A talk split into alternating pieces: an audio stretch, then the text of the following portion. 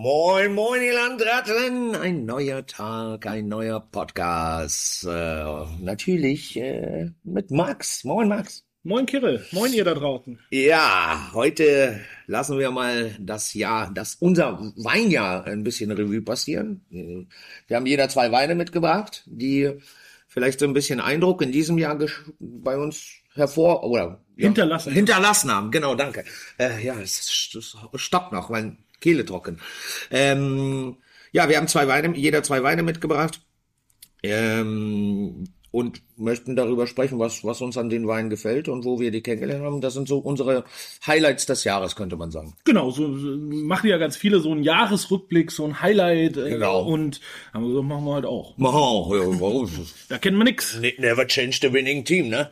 Ähm, ja, ähm, Max, wo fangen wir an? Wollen wir bei mir anfangen, weil ich sehe, du hast einen roten dabei. Ich würde sagen, wir machen im Wechsel äh, und fangen mit dir an, weil du hast zwei weiße und ich habe noch einen roten am Ende. Soll ich deinen mal aufmachen? Ja. Ich bin ja der Weinmensch von uns. Ich habe natürlich ein Kellnermesser bei mir. Ne? Ja, ich habe immer ein Messer dabei. Also ein Schweizer Messer. Schweizer. Schweizer, Schweizer Messer. Ja, ich hab, wir fangen äh, tatsächlich in Österreich an und äh, bevor Max äh, mir gleich einen reindrückt, es ist kein Chardonnay, es ist ein grüner Veltliner. Ich bin eh, ich, ich habe gedacht, wir trinken jetzt heute fünf mehr Soße oder so. Aber ich hatte ernsthaft überlegt, aber ich glaube, äh, äh, es geht ja nicht nur, es geht nicht um die Rebsorte tatsächlich, nicht immer um die Rebsorte, sondern um die Stilistik für mich persönlich. Äh, und das ist so die Richtung, die ich einfach gerne trinke, diese etwas opulenteren, im Holz ausgebauten Weine. Äh, in dem Fall bei dem grünen Veltliner ähm, erste Lage, kann man, ist das, ist. Ö äh, Österreichisch äh, Traditionsweingüter erste Lage heißt es genau richtig, genau. Das ist die Ried Lamm äh, vom Weingut Schloss Gobelsburg, äh, ein grüner Veltliner aus dem wunderschönen Kamptal. Das ist ein unfassbar toller Wein. Den habe ich das äh, allererste Mal hier getrunken. Den hat mir mal Yassin irgendwann mal, das war in irgendeiner Veranstaltung war der, und da hat Yassin mir einen kleinen Probeschluck gegeben. Und der Wein hat mich so äh, ähm, begeistert, dass ich ihn dann bei einem sehr tollen Essen mit meiner Frau äh, in einem Restaurant wieder einmal äh, ähm, ja, die Pulle aufziehen ließ. Und äh, das war ein unfassbar toller Essensbegleiter und es ist ganz charmant. Ganz toll. Lass uns erstmal anstoßen, genau. bevor ich jetzt mich um Kopf und Kragen herrede. Oh. Mhm. Oh. Ja, ist ja also ich weiß ja, dass du diese Art von Wein gerne magst, und ähm, aber es ist auch eine Stilistik an Grünen Veltliner, die ich sehr toll finde. Und ist einer meiner absoluten Lieblingsgrünen Veltliner aus Österreich. Absolut. Gerade eben aus dieser Lage, auch Riedlam. Und das Spannende ist zum Beispiel bei uns auf der Weinkarte, wir haben ja, ähm, ich glaube, mittlerweile sieben oder acht verschiedene Jahrgänge von dem Wein auf der mhm. Karte. Wir haben eben äh, direkt vom Weingut noch mal ein paar ältere Flaschen auch bekommen. Also man kann den bei uns auch mal in einer kleinen Vertikale, Vertikale trinken, mhm. was ja auch ganz spannend ist, wo man einfach so ein bisschen das Potenzial sieht. Das ist jetzt ein leicht gereiftes Exemplar. Es ist 2019. 19 aber, ja. Ähm, 19 hat für mich äh, immer so die, im Moment die perfekte Balance aus Opulenz und trotzdem noch so ein Hauch Frische auch mit dabei, weil es ist so eine ganz äh, angenehme, balancierende Säure mit dabei. Riedlam ist so eine ganz typische Kamptallage mit einer relativ dicken Lössauflage. Da fühlt sich der grüne Veltliner immer wunderbar drauf wohl und äh, Liegt direkt, liegt direkt ähm, in der Nähe des der bekannten Lage Heiligenstein auch. Das ist zum Beispiel eine viel kargere Lage. Da steht dann eher der Riesling mhm. und Riedlam ist eben so ein bisschen molliger, bisschen opulenter ja. äh, und deshalb fühlt sich da der grüne Veltliner ein bisschen äh, wohler. Also ist tatsächlich sehr zu empfehlen der Wein, weil wie ich finde und um vielleicht noch mal so dieses Food Pairing äh, mit äh, einzubringen den kannst du mit Meeresfrüchten, den, also auch kräftigeren Soßen, den kannst du auch mit Fleisch, helleres Fleisch, also ein, äh, ein Universaltalent, würde ich sagen, im ja. Glas. Für mich wäre das jetzt so der perfekte Wein fürs Hühnerfrikassee zum Beispiel. Ja, das stimmt, das wäre, oh, Hühnerfrikassee habe ich seit Wochen Bock. Vielleicht sollte ich das mal kochen. Ja, mal für Personal. Ja, für Personal, so, meine ich doch. Das wäre natürlich ziemlich geil. Äh, machst du dann für Personal den auf? Wir trinken ja nicht im Dienst. Das ist korrekt. Leider nicht. Oder Gott sei Dank. Sonst schneiden wir uns alle Pfoten ab. Ja, ein Wein, jetzt nochmal für unsere Zuhörer, kriegt man den in dem Jahrgang? beim gut sortierten. Ähm Boah, 19 wird man wahrscheinlich schon ein bisschen gucken müssen, ob man den noch irgendwo bekommt. Äh, aktueller Jahrgang müsste wahrscheinlich so um 21 sein, weil der liegt ja eben immer auch ein paar Monate im Holzfass. Ähm, kann eben sein, dass es aber sicherlich ein Händler den noch hat. Wir reden so über plus minus 40 Euro. Äh, ja, ah, das ist auch jeden Cent wert, muss ich ganz ehrlich sagen. Aber ich habe jetzt eine Frage, bevor du jetzt ausholst und wir zum weiteren Wein kommen. Ähm, sag mir mal, wie würdest du, wenn wir jetzt dieses Jahr Revue passieren lassen, Wein, wie wird sich dieser, dieser Jahrgang entwickeln? Aus deiner persönlichen Sicht. Wie ist die Tendenz? Das, das kann man ja noch gar nicht so genau sagen. Also die meisten Weine aus diesem Jahrgang sind ja noch im schlummern ja noch in den Fässern der mhm. Weingüter. Ähm, es gibt natürlich schon irgendwo ein paar 23er, die irgendwie schon auf den Markt gebracht werden. Das geht immer so meistens so Anfang Dezember los, so diese Easy Drinking Weine. Aber die großen Weine brauchen ja noch mindestens ein bis zwei Jahre, bis die auf den Markt kommen. Ähm, 23 äh, war wieder ein Jahr, was von relativ vielen Extremen äh, je nach Region natürlich auch äh, dominiert war.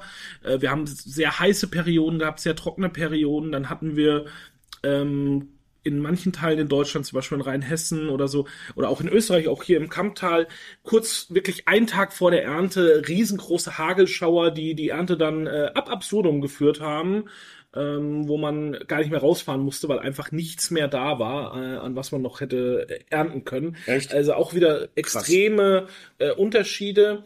Ähm, jetzt äh, eine sehr frühe Eisweinernte. Wir hatten ja Anfang Dezember diese sehr ja. kalte Periode. Ja. Ähm, von daher wird es sicherlich den ein oder anderen Eiswein dieses Jahr geben.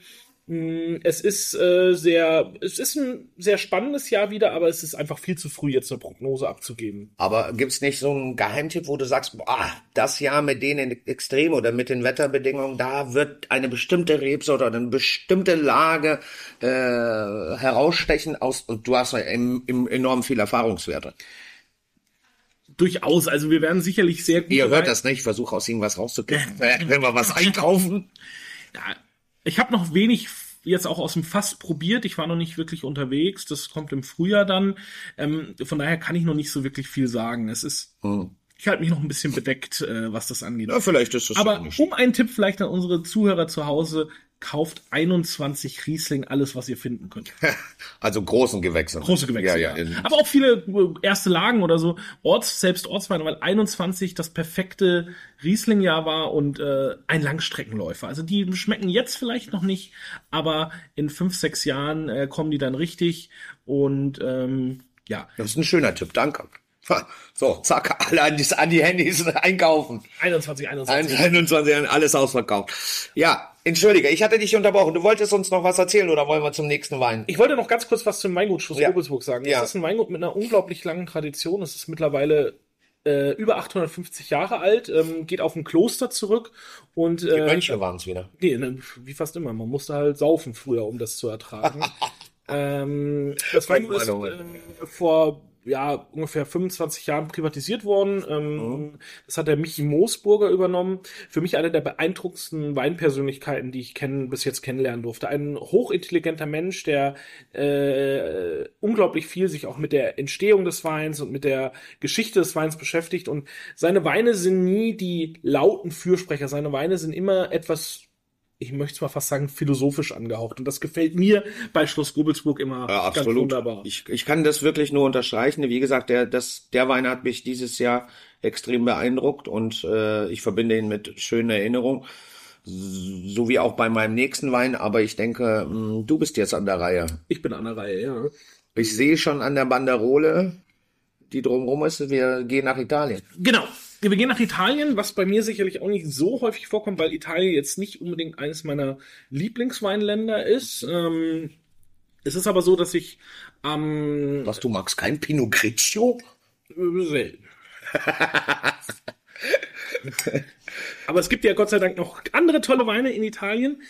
Ähm, ich war vor ein paar Wochen in der Pfalz, äh, weil da unter anderem äh, einer sozusagen einer meiner Nachfolger gekürt wurde, gekürt wurde als bester Sommelier Deutschlands und da durfte ich in der Jury sitzen. Mhm. Und äh, in, an diesem Wochenende finden auch immer zwei große Wein-Sommelier-Events in der Pfalz statt. Das ist einerseits. Wer ist es denn geworden?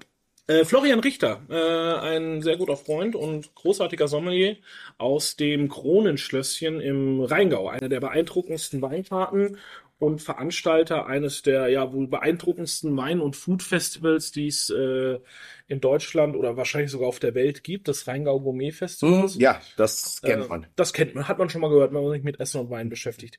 Der hat gewonnen, aber ähm, mir ging es um was anderes. Das findet äh, um dieses Wochenende, wo diese Meisterschaft ist, eben auch immer äh, vom Meininger Verlag, einem, ja, wahrscheinlich die, einem der wichtigsten Food- und Wein- Printverlege, die es in Deutschland gibt, findet einerseits ein Sommelier-Kongress statt, das ist die sogenannte Sommelier Summit, das, ich sag mal, ist wie so ein großes Klassentreffen. Da treffen sich die die Spitzensommeliers aus der aus der aus dem deutschsprachigen Raum und dann findet auf dem Dienstag immer die 100 Finest statt. Das ist wie eine Weinmesse, aber es gibt nur oberes Regal. Hm. Also es sind wirklich nur Top-Produzenten. Ich kann mich noch erinnern, vor ein paar Jahren war mal Petrus sogar da oder Romani Conti. Ja, und ja. Dann kannst du das da halt probieren, wie bei einer Weinmesse. Gehst du hin, lässt dir das einschenken und kannst das probieren. Das ist Also Wahnsinn. So Weine, die man äh, selten zu Gesicht bekommt, sag ich mal. Und da sind immer große Namen, aber es sind auch immer so ein paar Geheimtipps dabei. Und dann ähm, habe ich da einen Wein probiert oder ein Weingut probiert und kennengelernt. Das Weingut Amorotti aus den Abruzzen. Also wir sind auf der Westseite Italiens, äh, ziemlich in der Mitte kann man eigentlich sagen. Mhm. Und äh, das ist ein ganz kleines Weingut und äh, ich hatte das gar nicht so auf dem Schirm, aber das, das importiert eben ein Händler, mit dem wir auch zusammenarbeiten und er sagt, hier Max, probier das mal. Und dann habe ich das probiert und dann habe ich etwas getan, was ich sehr, sehr selten tue oder eigentlich nie tue. Ich habe auf der Messe noch Wein bestellt. Äh, ich habe direkt gesagt, okay, Alo, was kannst du mir davon geben? Äh, wie viel gibt's da? Was kostet das? Eigentlich ist egal, was es kostet, ich will's haben. Ähm, und, und hab's auch Warte, ich muss einmal ganz kurz einen Schluck Wein ja, es ist, es ist okay. Ich muss keine Schnappatmung kriegen. Ähm, und ich habe es eben auf der Messe noch probiert. Normalerweise mache ich es nicht. Ich mache mir auf so Messen immer meine Notizen und bestell dann ein, zwei Wochen später, wenn man das nochmal sack, äh, hat sacken lassen. Man kennt es ja vielleicht zu Hause, wenn man, äh, wenn man shoppen war oder wenn man shoppen ist und man zieht ein Kleidungsstück, was einem total gut Ja, gefällt.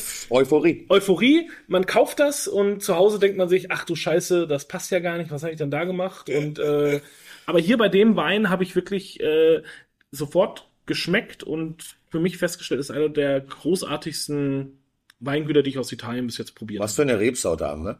Trippiano, also eine der wichtigsten Rebsorten Italiens überhaupt. Der, Ähm, der Klassiker Italiens. Könnte man das so sagen? der, der Mitte Italiens. Der, der Mitte Italiens. Okay. Ja. Also in der Toskana findet man auch sehr viel Trebbiano und äh, Trebbiano oder Abruzzo ist eine ganz klassische Appellation, die oft mit ähm, äh, mit zwei Weingütern verknüpft ist, die ähm, mittlerweile unglaublich viel Geld kosten. Ähm, und das ist sozusagen hier mal der kleinere, etwas unbekanntere Geheimtipp für auch nicht gerade günstig, aber noch bezahlbar. Du hast gesagt, ich soll keine Stadt ab. Siehst du, jetzt habe ich die. Jetzt hast, du, jetzt hast du die Atmung schon. Ja. Ja. Also das ist online eigentlich nicht zu bekommen, dieses Wein, äh, dieses Weingut. Das, die Mengen sind verschwindend gering. Äh, wir haben Zuteilungen bekommen, also wir trinken hier jetzt wirklich. Äh, Wir trinken jetzt, äh, ja, also wir Ra haben- Raritäten, könnte man das so sagen? Naja, gut, Rarität, das ist nicht Jahrgang 21. es ist Jahrgang 21, aber wir haben eine Zuteilung von sechs Flaschen von diesem Wein bekommen. Ach, also was. Das ist So, ich dachte, kaufe alles, was du, du, dachte, wir reden jetzt so über 60, 120 Bullen. nee, äh, schön wär's, schön wär's. Aber extrem interessant. Ich finde ihn knochentrocken, Ist er. Ja. also knochentrocken und so eine Mostig, also so, so ein, erinnert mich so ein bisschen an Apfelmost vom, vom Geruch her. Es hat eine leicht mostige Komponente. Wir haben jetzt 21, wir haben zum Beispiel auch noch ein paar Flaschen 18er bekommen. Ja. Der geht dann schon fast in so einen burgundischen Charakter. Das ist jetzt noch relativ jung, der 21er, aber ich finde, es macht trotzdem schon Spaß. Er hat so eine tolle Cremigkeit, er hat so eine ganz leichte Nussigkeit. Diese Mostigkeit, die du gerade beschrieben hast, die ist genau richtig. Ähm, die setzt sich so ein bisschen, wenn der Wein ein bisschen älter wird. Also der 18er hat das nicht mehr so. Ähm, aber die machen zum Beispiel auch einen phänomenalen Rotwein, denn das ist dann Montepulciano, der Abruzzo. Und äh, was die auch gemacht haben, was ich auch nicht kannte, die machen einen Rosé. Und das ist Und der, wie hat dann der Rosé gefallen? Mir hat der Rosé gefallen. Ich habe auch kurz überlegt, ob ich den Rosé äh, heute aufmache, aber davon haben wir eine Zuteilung von drei Flaschen bekommen. Wow, das noch. Also davon wird noch weniger Da wird produziert. noch weniger produziert. Er ist genauso teuer wie der Weißwein. Mhm.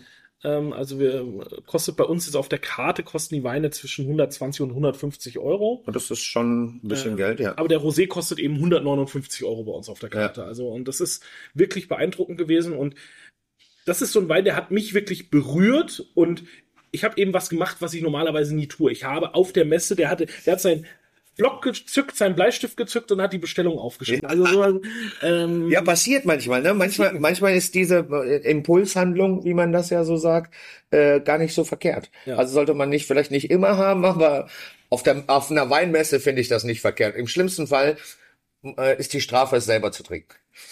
Ähm, ich habe eine Frage, eine, eine ja, technische Frage, würde ich jetzt sagen. Der Wein ist ja knochentrocken äh, dadurch, dass er ja kein oder sehr, sehr wenig Restzucker hat, ist er dann trotzdem lagerfähig oder bricht er dann irgendwann zusammen? Weil doch die Weine ja, auch ein Riesling hat ja schon einen gewissen Anteil an Restzucker.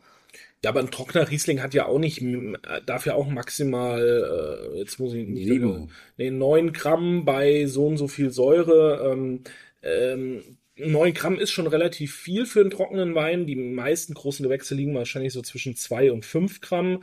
Ähm, das beeinflusst nicht die, die Reife oder die Lebensdauer des Weins? In dem, in der geringen Menge nicht. Also, wenn, die langlebigsten Weine sind sicherlich Süßweine. Also, ja. weil das kennt ihr ja auch aus der Küche, süß einlegen. Ja, genau. Zucker ist ein Konservierungsstoff dann. Genau. Zucker, Salz, Säuren. So, und das, deshalb können ja unsere Riesling, wir hatten ja mal diese tolle Folge mit dem Eiswein und der. Ja, genau. Die, die Weine sind eigentlich, wenn sie gut gelagert werden, nahezu unzerstörbar, weil du hast eben beim Riesling hohe Säure mhm. und hast dazu dann im Süßweinbereich eben auch noch einen hohen Zucker. Also du hast zwei Konservierungsstoffe in mhm. einem. Äh, es gibt ja noch den dritten, den Alkohol. Ähm, das sind die drei Komponenten und die davon braucht ein Wein zwei eigentlich, um wirklich alt werden zu können. Und die beste Kombination ist eben Süße und Säure. Mhm. Es geht aber auch zum Beispiel Süße und Alkohol. Mhm. Alkohol und Säure hast du relativ selten, ähm, weil das entwickelt sich einfach nicht so harmonisch. Ja. Äh, aber es, ist, es sind eben klassische Konservierungsstoffe. Das ist jetzt ein Wein, der hat auf jeden Fall Potenzial, aber das ist jetzt kein Wein, den man 50 Jahre aufheben sollte. Aber ich sage, 15 bis 20 Jahre sind für den Wein überhaupt kein okay, Thema. Okay, krass. Hätte ich nicht gedacht, dass der dann, dass er, ich habe immer das Gefühl, gerade wenn die so trocken sind und dann ganz lange liegen, dass sie so ein bisschen, ja, wie soll ich dir das beschreiben? Das ist wie, ja, Crumble im Mund ohne, ohne, ohne Spucke, weißt, die brechen dann irgendwie so zusammen. Vom, weißt, verstehst du, was ich meine? Also vielleicht ist es Ich verstehe, was du meinst. Ähm, da sind wir wieder bei dem Punkt, was ich ja auch äh, schon öfters in den Folgen gesagt habe. Also unsere Zuhörer, unsere regelmäßigen Zuhörer kennen das. Du kannst nicht verallgemeinern beim Wein. Du kannst nicht sagen, nur weil der das und das hat, reift der. Mhm. Da kommen ja dann auch noch so Faktoren dazu, wo wird er gelagert, ähm, wie wird er gelagert, wie wird er gelagert, äh, wenn der bei Oma auf, im Regal steht, in der, im Wohnzimmer, wo es äh, jetzt im Winter 25 Grad hat, direkt über der Heizung, dann kannst du davon ausgehen, dass der Wein nach einem halben Jahr hinüber ist.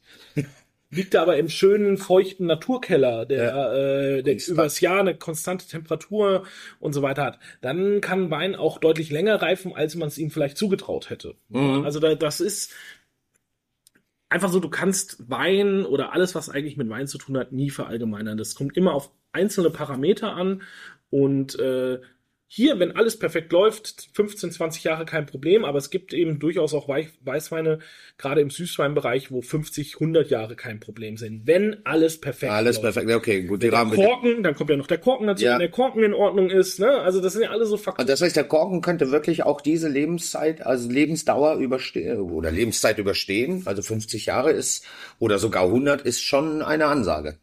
Ja, also ein Korken schafft das grundsätzlich, äh, er wird nicht unbedingt besser. Ja. Ne, also es kann natürlich sein, dass er, gerade wenn der Korken austrocknet, dann zieht er sich ja zusammen. Das ist ja wie eine Art Schwamm im Korken. Ja. Und dann ist halt wieder die Gefahr, wenn der Korken, deshalb sollte man, wenn man lange lagert, ja auch die Flasche liegen lagen, damit der Korken mit ja. dem Wein immer benetzt Lifehack. wird. Äh, immer benetzt wird. Ähm, damit der Korken eben nicht austrocknet, weil es kann natürlich sein, wenn der Korken sich dann zusammenzieht im Flaschenhals, weil er zu trocken wird, dann hast du zu viel Lufteinfluss wieder, äh, dann dringt zu viel Sauerstoff in die Flasche ja. ein und dann oxidiert er durch und das ist. Ja. Genau. Also, ich sag mal, bei einem Weißwein ab 20 Jahren, da wird's dann wirklich auch ein Bottle-Bingo. Also da ist dann wirklich, äh, da kann, Bingo. da können auch, du, sagen wir mal, du hast dir eine Sechserkiste gekauft, hast mal eine getrunken, hast noch fünf Kisten in der, äh, hast noch fünf Flaschen in deinem ja. Keller. Und dann, äh, eine Flasche ist nach 20 Jahren vielleicht die perfekte Flasche. Ja. Die andere aber nicht, obwohl die direkt nebeneinander lagen.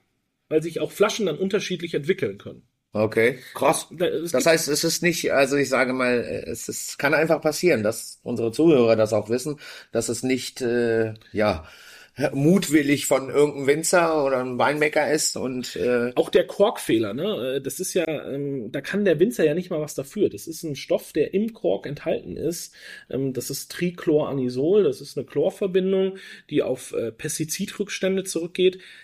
Wenn die drin ist, da hat, hast du verloren. Also da, da kannst da kann auch der Winzer nichts machen. Äh, ja, und er sieht es vorher nicht. Und Er sieht es nicht. Er riecht es nicht, er sieht es nicht. Genau, es kommt eben erst, wenn wir dann die Flasche hier im Restaurant aufmachen Ja. und sagen, Scheiße, der hat Kork. Dafür gibt's ja äh, euch Sommeliers, gerade dich, du hast ja, ich glaube, wie hast du mal gesagt, ich bin eine Korknase. Du kannst Ja. Kork, glaube ich, beim Flaschenaufmachen schon riechen, so ungefähr. Äh, Jonas äh, hat mich ja auch immer als das Korkschwein bezeichnet. Korkschwein, ja, das Korkschwein, genau so ist es. Aber äh, faszinierend.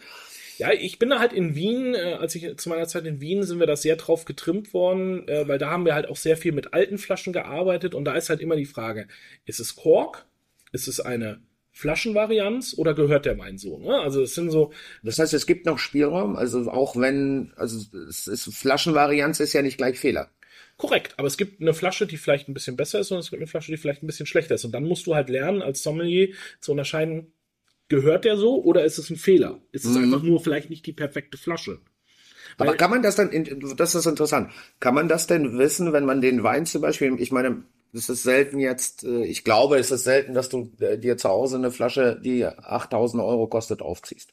Richtig? Jeden Montag. Jeden Mo am Montag ist 8000 Euro Flaschentag. Nein, aber wenn man die vorher nie getrunken hat, woher soll man wissen, ob der Wein so sein soll? Oder sind es Erfahrungswerte, man sollte an jeden Korken riechen und immer auch im Restaurant sich den Korken geben lassen, um einfach die, das zu trainieren?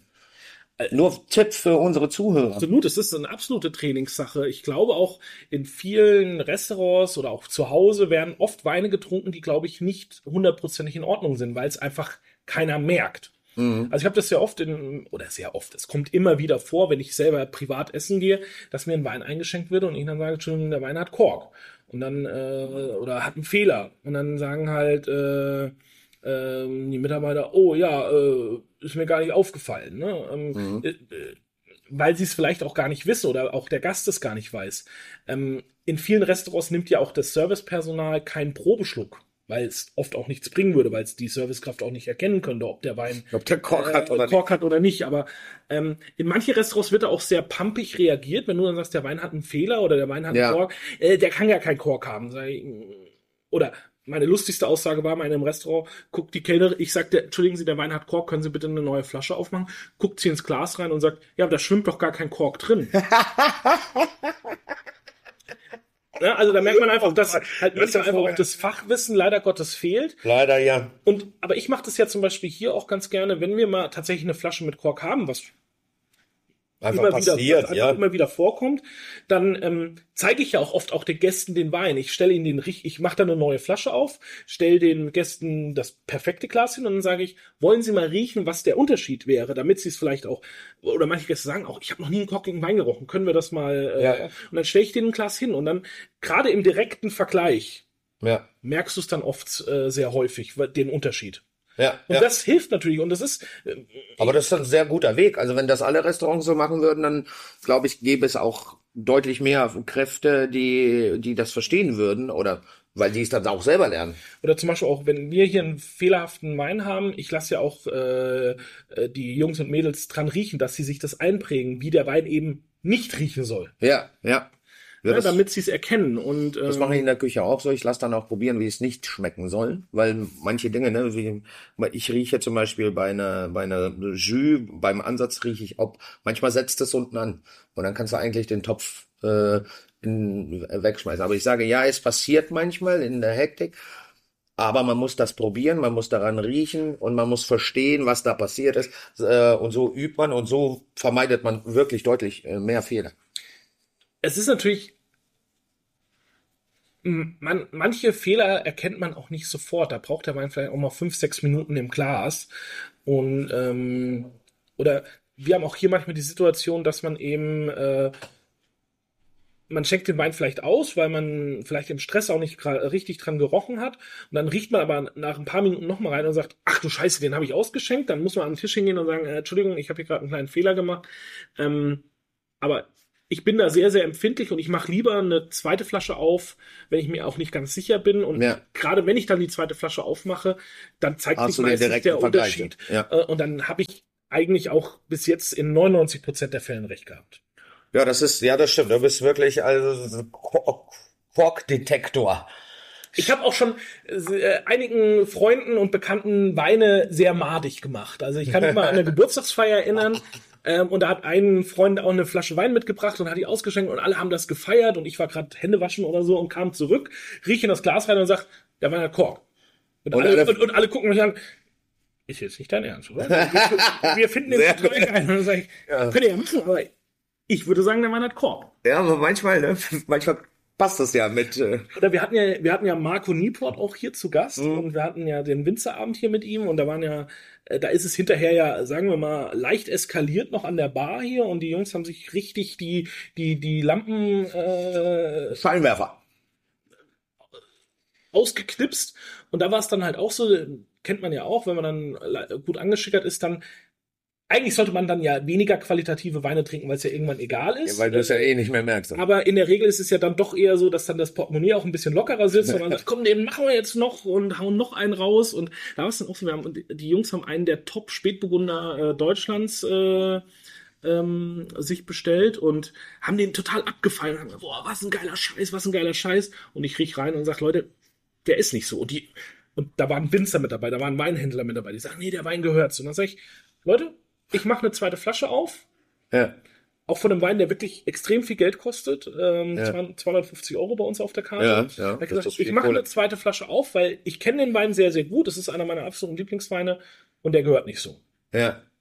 Und ja, ja, brauchst du nicht, der Wein ist doch super. Sag ich, ich mach das. Das ist meine Sommelier-Ehre, so habe ich es ja. Und ich habe ihn aufgemacht und es war ein himmelweiter Unterschied. Ja. Der andere Wein, der war, der war der hatte, der hatte so einen leichten Kork, so einen schleichenden. Es gibt ja auch diesen schleichenden mhm. Kork, der nicht so dominant ist. Ich sage immer, das ist wie, als wenn der Wein unter einer Käseglocke mhm. ist. Und genau das war das. Der andere Wein, der hat gestrahlt. Das war der, also der neue Wein. Der ja, war, die neue Flasche. Der, der, war top, der war auf dem Punkt. Der hat gestrahlt wie, wie, wie so ein, wie so ein, wie, weißt du, wenn der, wenn die Sonne aufgeht, so früh ins, ins Zimmer rein, so, so, so ganz klar und präzise. Und der andere war halt wie unter so einer Käseglocke. Und dann haben die Jungs gesagt, Scheiße, du hast recht. ja, das ist mal ein schöner Rückblick. Guck mal, die Thematik voll getroffen. Aber wir müssen auch tatsächlich weitermachen. Ja, du hast ja noch einen Weißwein. Ich habe einen Weißwein mitgebracht. Äh, aus, spreche ich es richtig? Beaumont? Beaumont. Beaumont. Einer meiner Lieblinge, wirklich. Ich hatte den schon im Trüffelschwein. Hier haben wir ihn Gott sei Dank auch. Ähm, ich, du hast mir, ich habe keinen mehr zu Hause. Äh, wir hatten 2016 haben wir jetzt äh, äh, auf der Flasche. Und der Name ist auch New Baby. Also du fühlst dich, wenn du die Pulle gesoffen hast, wie ein Baby. Wirklich top. Fühlst dich wie neu geboren, weil geschmacklich. Und eine Sache ist ganz wichtig. Ein bisschen Chardonnay ist auch drin.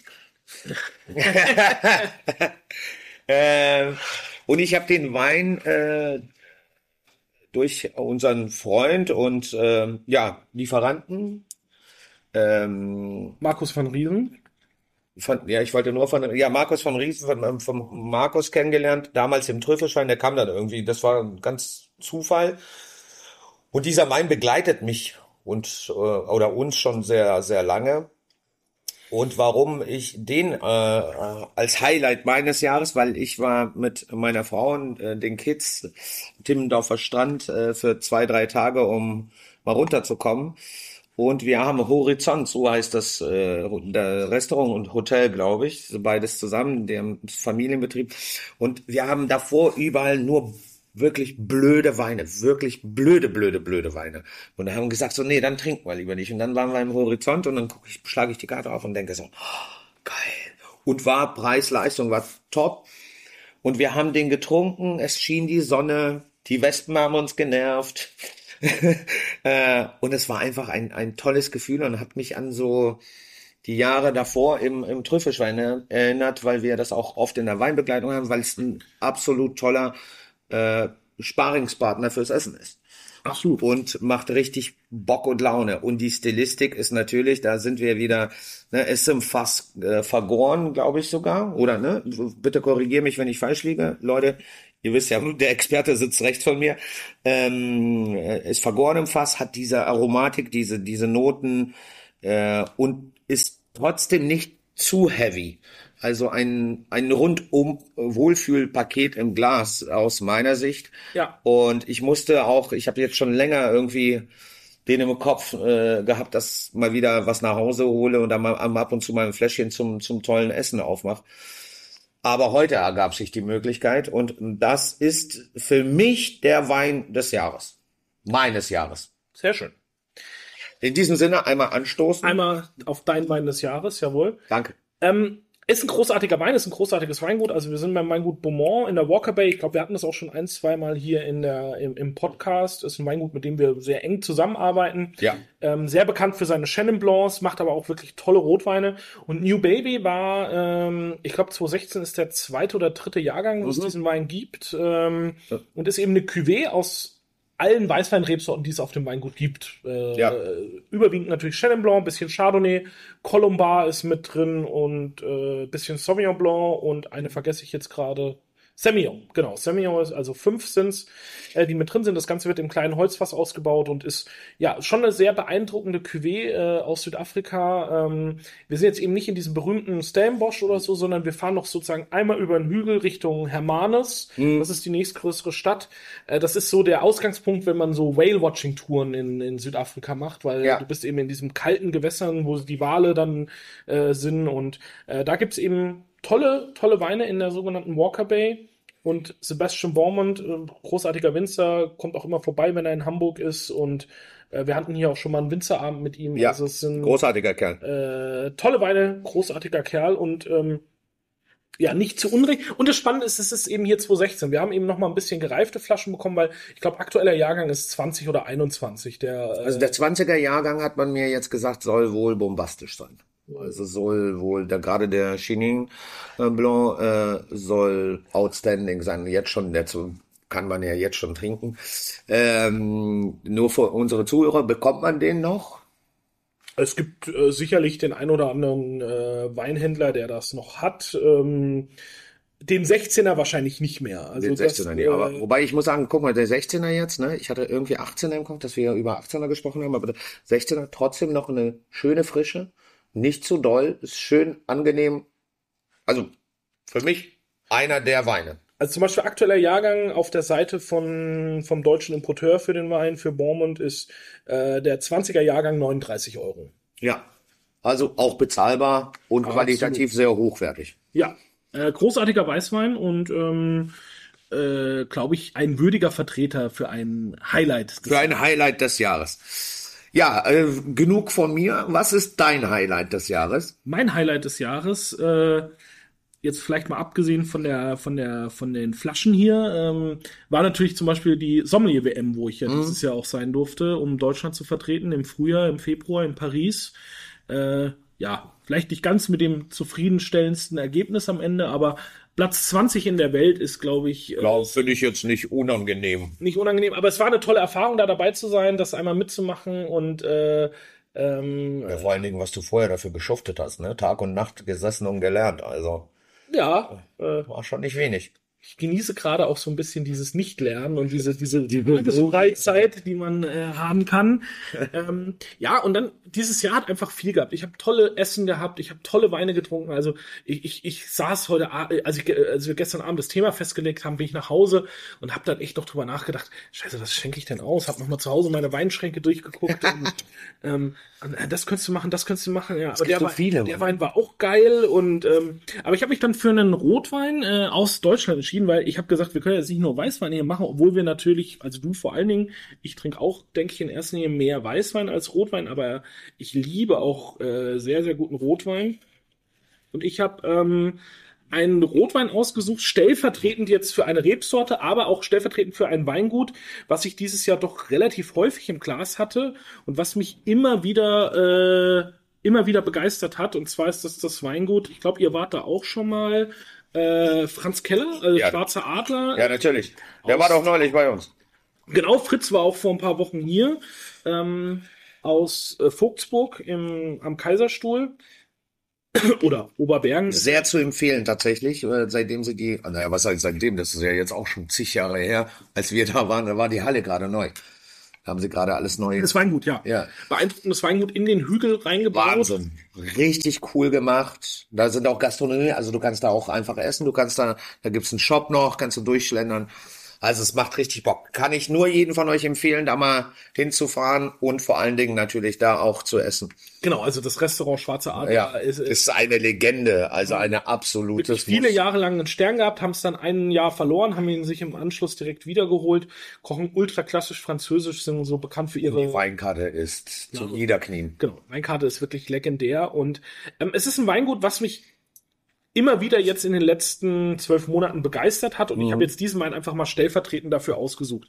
Friedrich, ähm, einer der Söhne von Fritz Keller, der ja zwischendurch auch mal kurzzeitig DFB-Präsident war, ähm, hat äh, das Winemaking komplett übernommen. Und seitdem ist wirklich die Qualität, äh, das ist, das geht ab wie eine Rakete.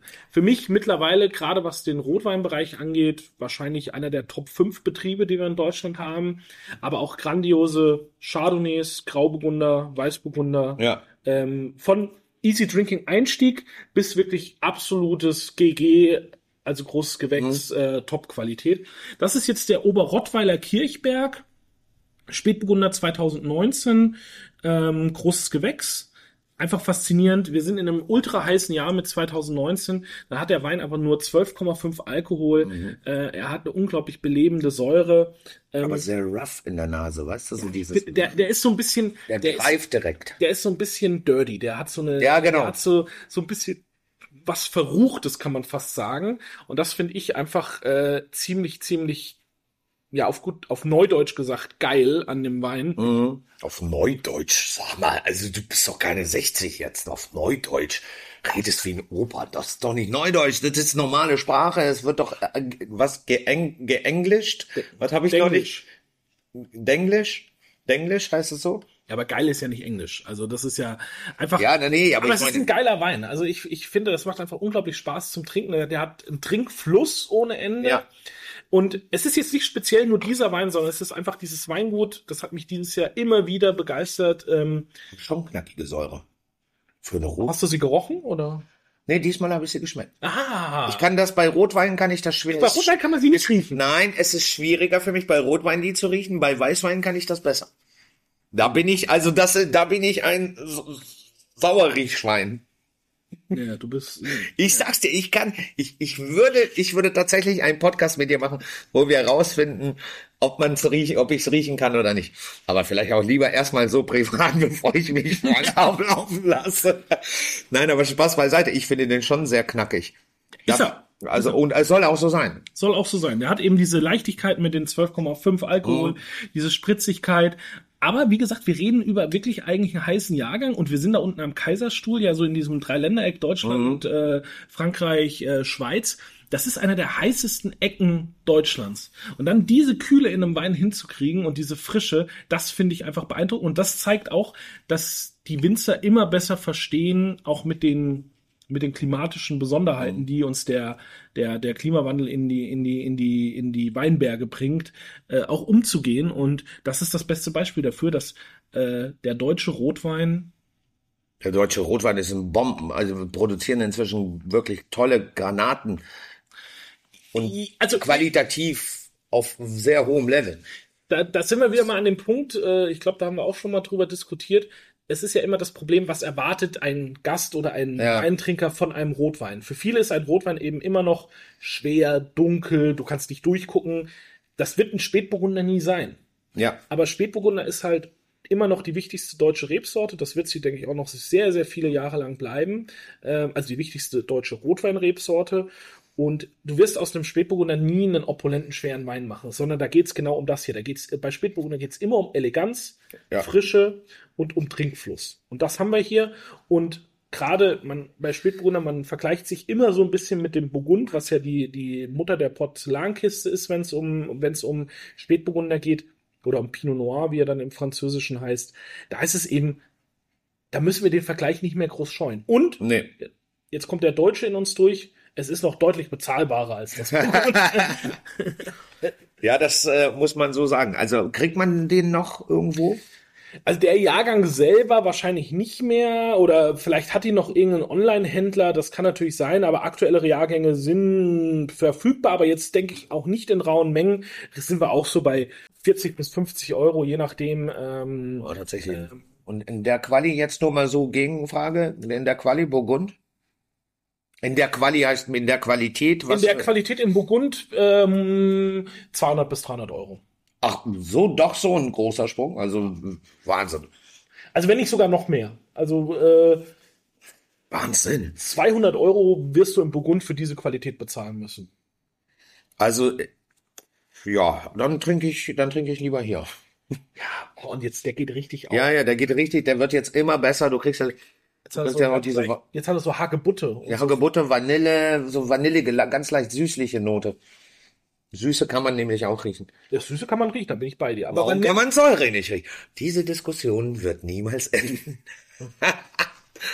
Leute, was trinkt ihr denn? Äh, was ist euer Highlight des äh, Jahres? Genau, das wird uns vielleicht auch mal interessieren. Schreibt das vielleicht mal in die Kommentare oder schickt uns ein bisschen E-Mails. Äh, was war euer Highlight? Äh, was war vielleicht auch eure Lieblingsfolge dieses Jahr? Wir haben ja doch. Das, äh, stimmt, das ist auch eine ziemlich gute Frage. Was war eure Lieblingsfolge? Was war denn deine? Hast du eine Idee? boah, meine Lieblingsfolge dieses Jahr. Ähm, also ich fand schon die Folgen, wo wir uns auch teilweise so ein bisschen gequält haben, einfach ganz spannend. Also so diese, diese, Ich will da nicht drüber sprechen. Du meinst bein Trinken Kopfschmerzen bekommen. also diese Schaumweinfolgen, die haben schon echt Spaß gemacht. ähm, äh, Nicht immer. Jein, also es ist ja einfach auch spannend und es nordet ja auch immer so ein bisschen seinen Geschmack oder seine Zunge wieder so ein bisschen ein, wenn man halt auch mal diese Industriekram auf der Zunge hat. Ne? Ja. von daher, das fand ich schon ganz spannend. Ähm, meine Lieblingsfolge war, dass du mit mir fünf Rieslinge getrunken hast.